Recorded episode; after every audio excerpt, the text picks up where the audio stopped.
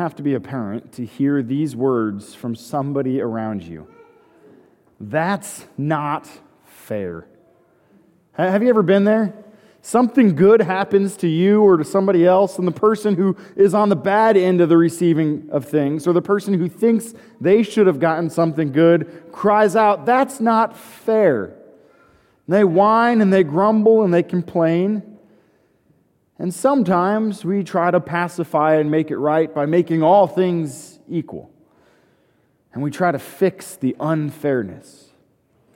And other times, if you're a parent, you look at your kid and say, Get over it. Life's not fair. But I think oftentimes, when we think about God, we expect God to be fair. We think that if He's good and if He's great, he will always give fairly to all people. In this season of Advent, we look forward to our coming King.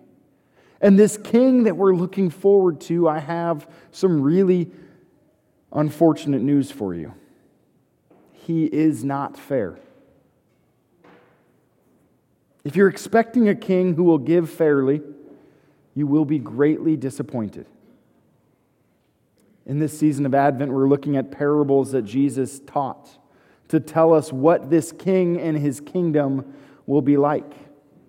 And today we get into one that has a lot of different interpretations, a lot of different understanding, and I think what you will see is our God is anything but fair.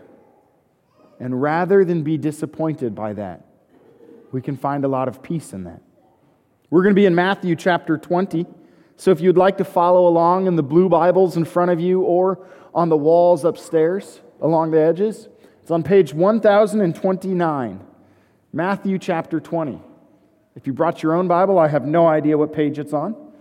And if you're using your phone, you can just scroll to Matthew, okay? Matthew chapter 20. Here's the story Jesus tells. For the kingdom of heaven is like a master of a house who went out early in the morning to hire laborers for his vineyard. Now, we'll just pause before we read the whole story. Remember, anytime you read in the Gospels the kingdom of heaven or the kingdom of God, here's what is being described the reign and rule of God in this world. The way in which he operates, the things he does, are like this. It's like a master who goes out and hires laborers for his vineyard. After agreeing with the laborers for a denarii a day, he sent them into his vineyard. And going out about the third hour, he saw others standing idle in the marketplace.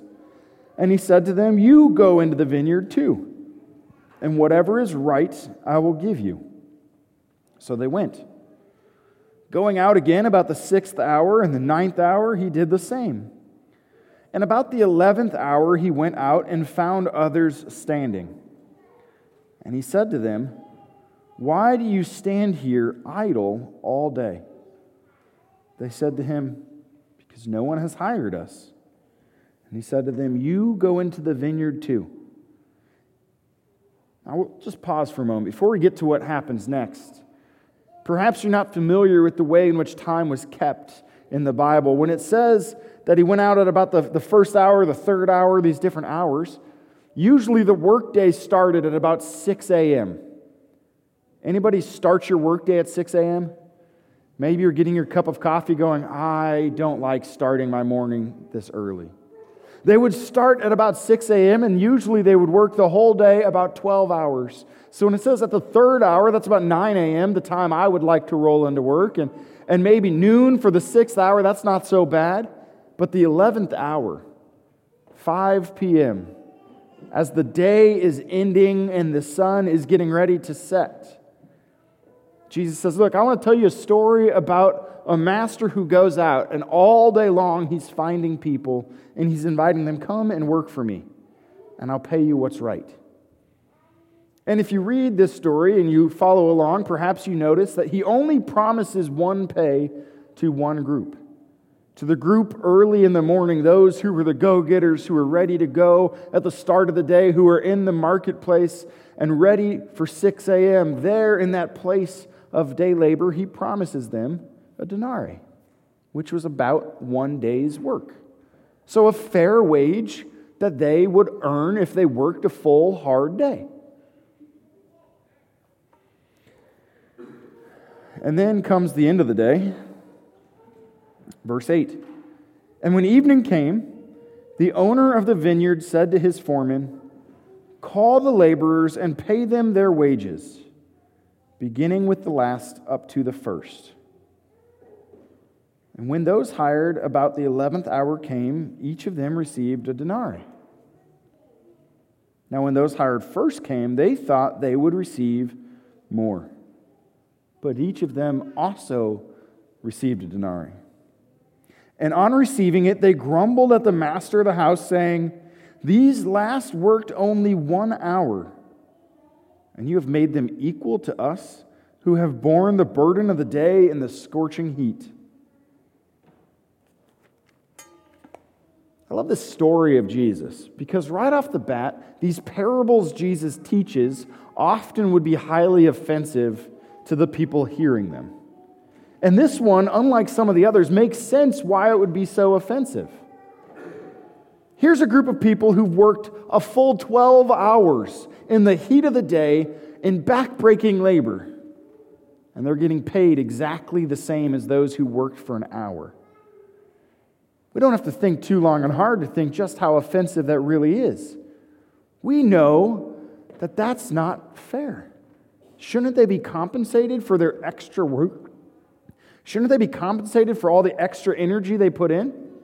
Shouldn't they be made a, a fair wage according to their sweat and their tears and probably some blood?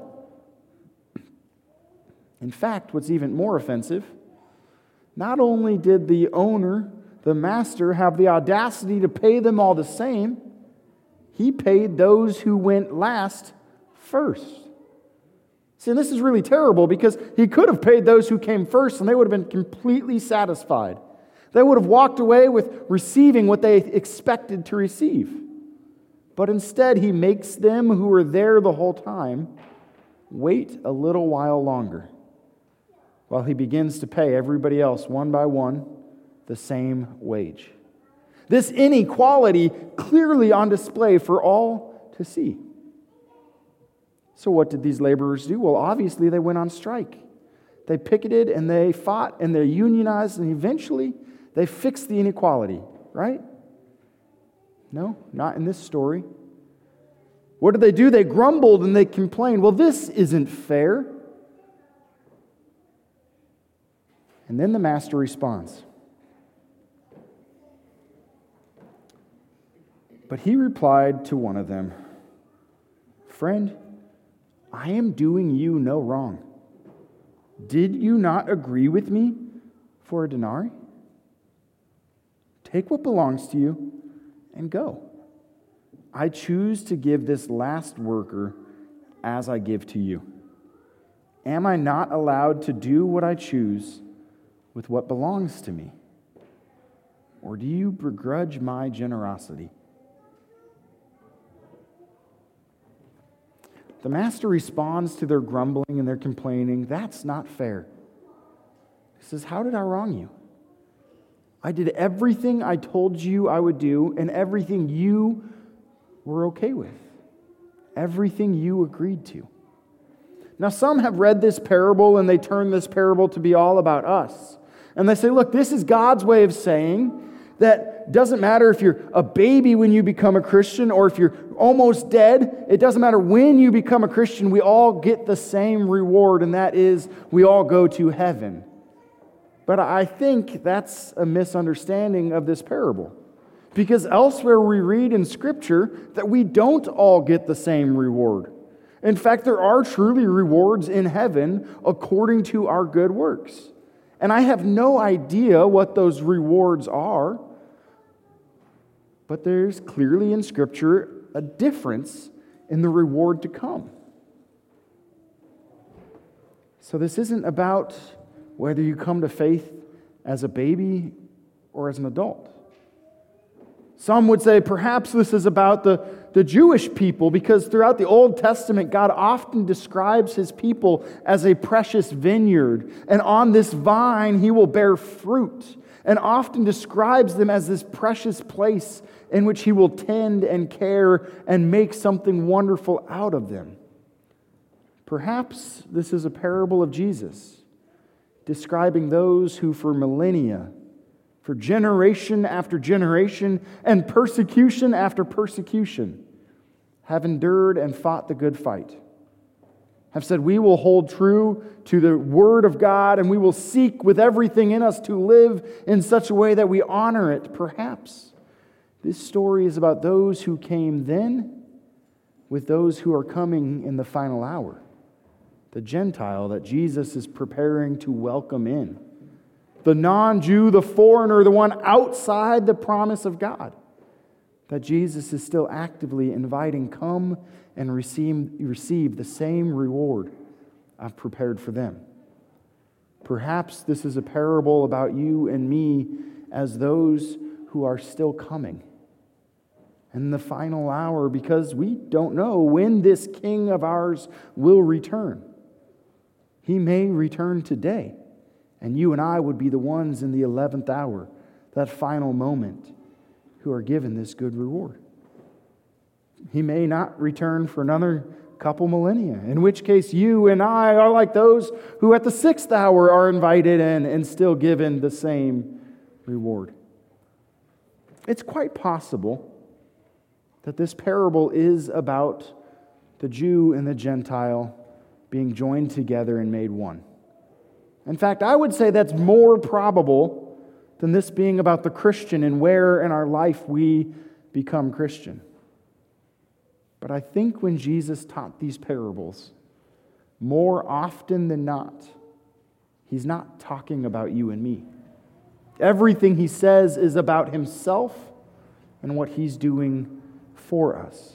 See, the kingdom of heaven, the reign of God, is like this vineyard and this master who gives to everyone out of his own generosity. It's tempting in our faith to look at others and say, they don't deserve it. It's natural when we are wronged to look at others and say, God, come against them for all that they deserve in their your wrath. Come and show them how terrible they are.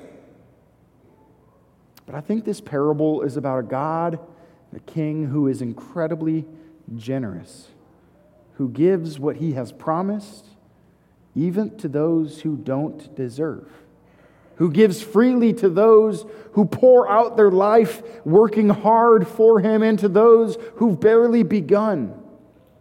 It's about a king who gives out of lavish abundance and not out of scarcity. And Jesus, he ends with this final teaching in this parable. But many who are first will be last, and the last will be first. I, love this parable and the generosity of God represented here because it's completely counter what makes sense to me. See, I think fairness is giving people what they deserve. But if God was fair, we would all be in great trouble.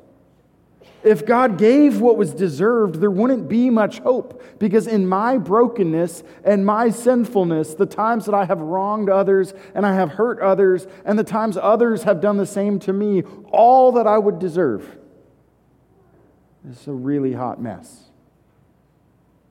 If God was fair, you and I would be really, really in trouble. But He is not fair. He's incredibly generous. He gives freely what we do not deserve. The Bible describes this as grace.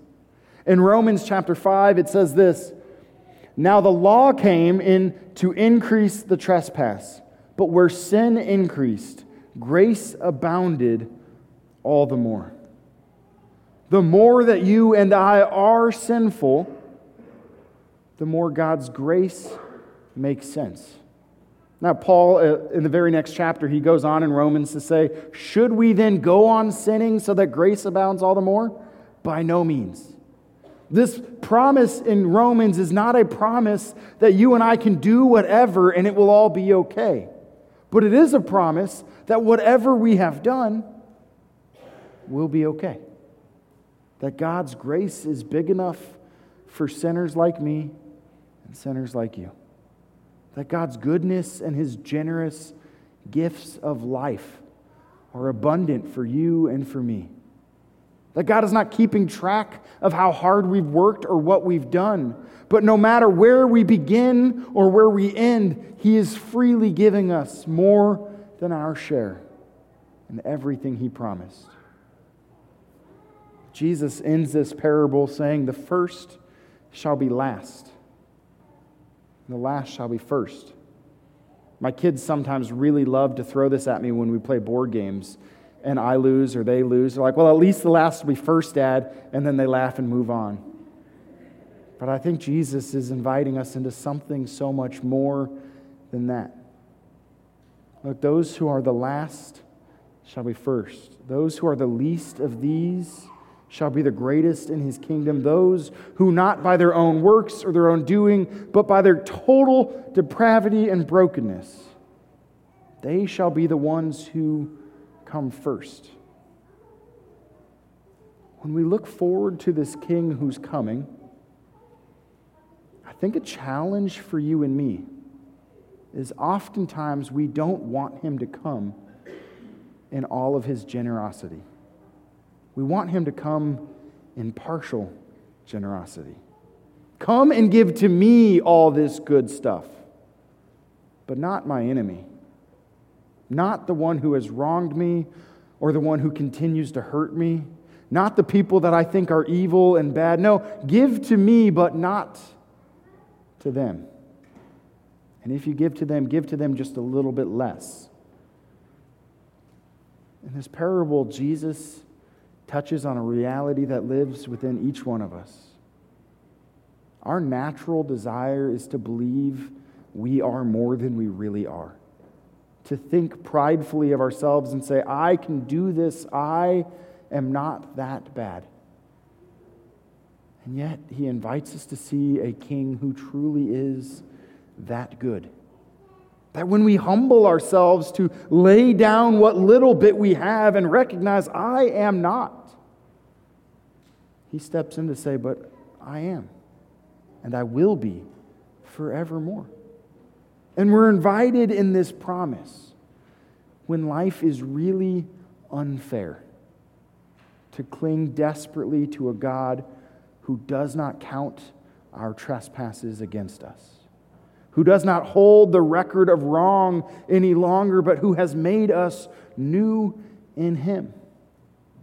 We're invited to join in His footsteps, for He stepped down from His throne over all of creation and became the least of these, a baby in a manger where there was no room in the inn, a child humbled unto death that you and I could live. And when we look for this king who's coming, you and I are invited to see that in this life, nothing else matters. He will always provide and always be enough. And He will always give more than we could ever ask. So we're invited here not to be like the workers who say that's not fair, but to celebrate and to be filled with hope. For when this world turns against us, He will not. For when this world seems wrong, He will make it right and give graciously more than we could ever imagine. So, this Advent season, I want to ask this of you. It's tempting in our pride to put ourselves above others, to look and say, Well, I deserve this, or I earned this, or I just honestly really want it. As we look at a king who's incredibly generous, we get to begin to be like him, to begin to give of ourselves to others. Just as the first became last for you and me, we, as the least of these, are invited to build others up and to put them first. And we will always find a greater joy in that. So, this Advent season, who do you need to put first? Who do you need to bless that has cursed you? Where you see unfairness that instead of whining and complaining, you can pour in freely to give and to care and to love? For in that we become a little bit more like Christ. Also, this Advent season, I think there's an invitation to you and me. I don't know about you, but this season's almost always filled with a lot of Christmas parties for me. Like parties for school and parties for work and parties here. And anybody else have a schedule that's full of going to celebrate and you're not always in the mood to celebrate? Here's what I want to invite you to do this Advent season. If you want to find peace that truly surpasses all understanding, you're going to find this generous king who cares abundantly for you. What if instead of all of the joyful and happy, but often phony celebration, what if this Advent you allowed yourself to truly become the least of these? Not only in how you serve others, but in your own honesty and vulnerability. You see, I believe that part of why this unfair world seems so unfair and miserable is in part because we are not honest with ourselves about what we really deserve. And we're certainly not honest with others. What if they knew who I truly am, my weakness and my struggle, and all of my brokenness? Clearly, then, I could not be loved or welcomed or invited into this community. I think Jesus, as a generous king, a God who gives freely, invites you and me to stop faking it. To be honest with ourselves and with others, say, I am not who I want to be. And to invite others to help us become that person more and more. So, what if this Advent season, not only did you pour yourself out to serve those who otherwise you would think are less than you? What if you poured yourself out to serve yourself, to recognize all of your brokenness and your hurt and your sinfulness, and to confess it to someone else? Maybe the one you've hurt, maybe a small group of people you can trust who will pray with you and forgive you maybe a pastor or a counselor or somebody who can help you take those next steps towards healing. Maybe you and I can be humble enough this Advent season to become less. So that as we become the last, we may find more of God's grace and generous love each day. Will you pray with me?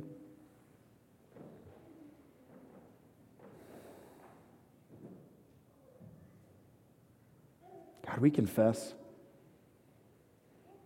that life is unfair. And we often bemoan, how come you bless others and others get more and things go well for them? God, we often puff up our chests and try to be who we are not. We try to live like everything's great when it's not. God, we get mad because we feel cheated and wronged. But Lord, you have invited us to see that the first shall be last and the last shall be first. That you who were first became nothing, that we could be something, Lord. God, this Advent season, would you help us to see? those whom we can give generously to of our time, of our love, of our energy, of all of our emotion, and all of who we are. God, would we build others up, knowing that you will always give more than we can give, that you will always do in us more than we can do for others, that you will always be enough when this world is not. God, this Advent season, may we become the least of these as we become honest with ourselves, as we face our vulnerable, broken selves, as we admit our wrongdoing and we seek forgiveness, as we seek healing where we are hurting.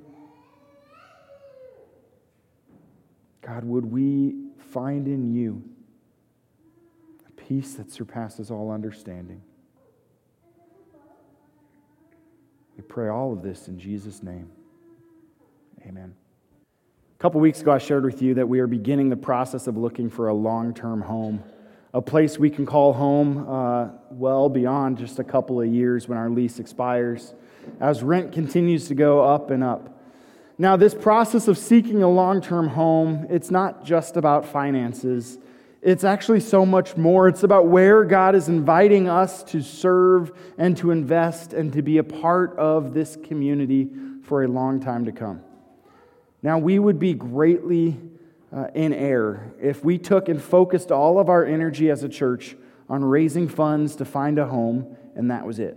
And so, one of the ways that you can help us in the coming year uh, cultivate community one of the ways that you can give of yourself to be a part of this process, beginning in January, if you guys would do me a favor right now, pull out your phones and open up your calendar.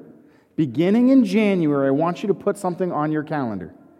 All right, I see a few phones out and a few phones not. So I'll wait for the rest of you. On the second Tuesday of the month, which in January is January 9th, I believe. Let me double check. January 9th. If you will put right now in your calendar January 9th from 6:30 to 7:30, we're going to begin a monthly night of prayer and praise. It's going to be much more acoustic in the tap room, which, if you've ever done anything acoustic up there, sounds really, really awesome and great.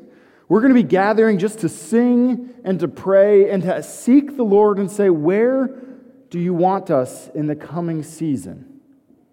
And so, as we cultivate community, one way you can give is when you set that in your calendar for January 9th, go ahead and mark recurring once a month. And it'll automatically pull it in all year long for the second Tuesday every month. You can join us in this process of seeking a long term home by committing to join us in the process of prayer.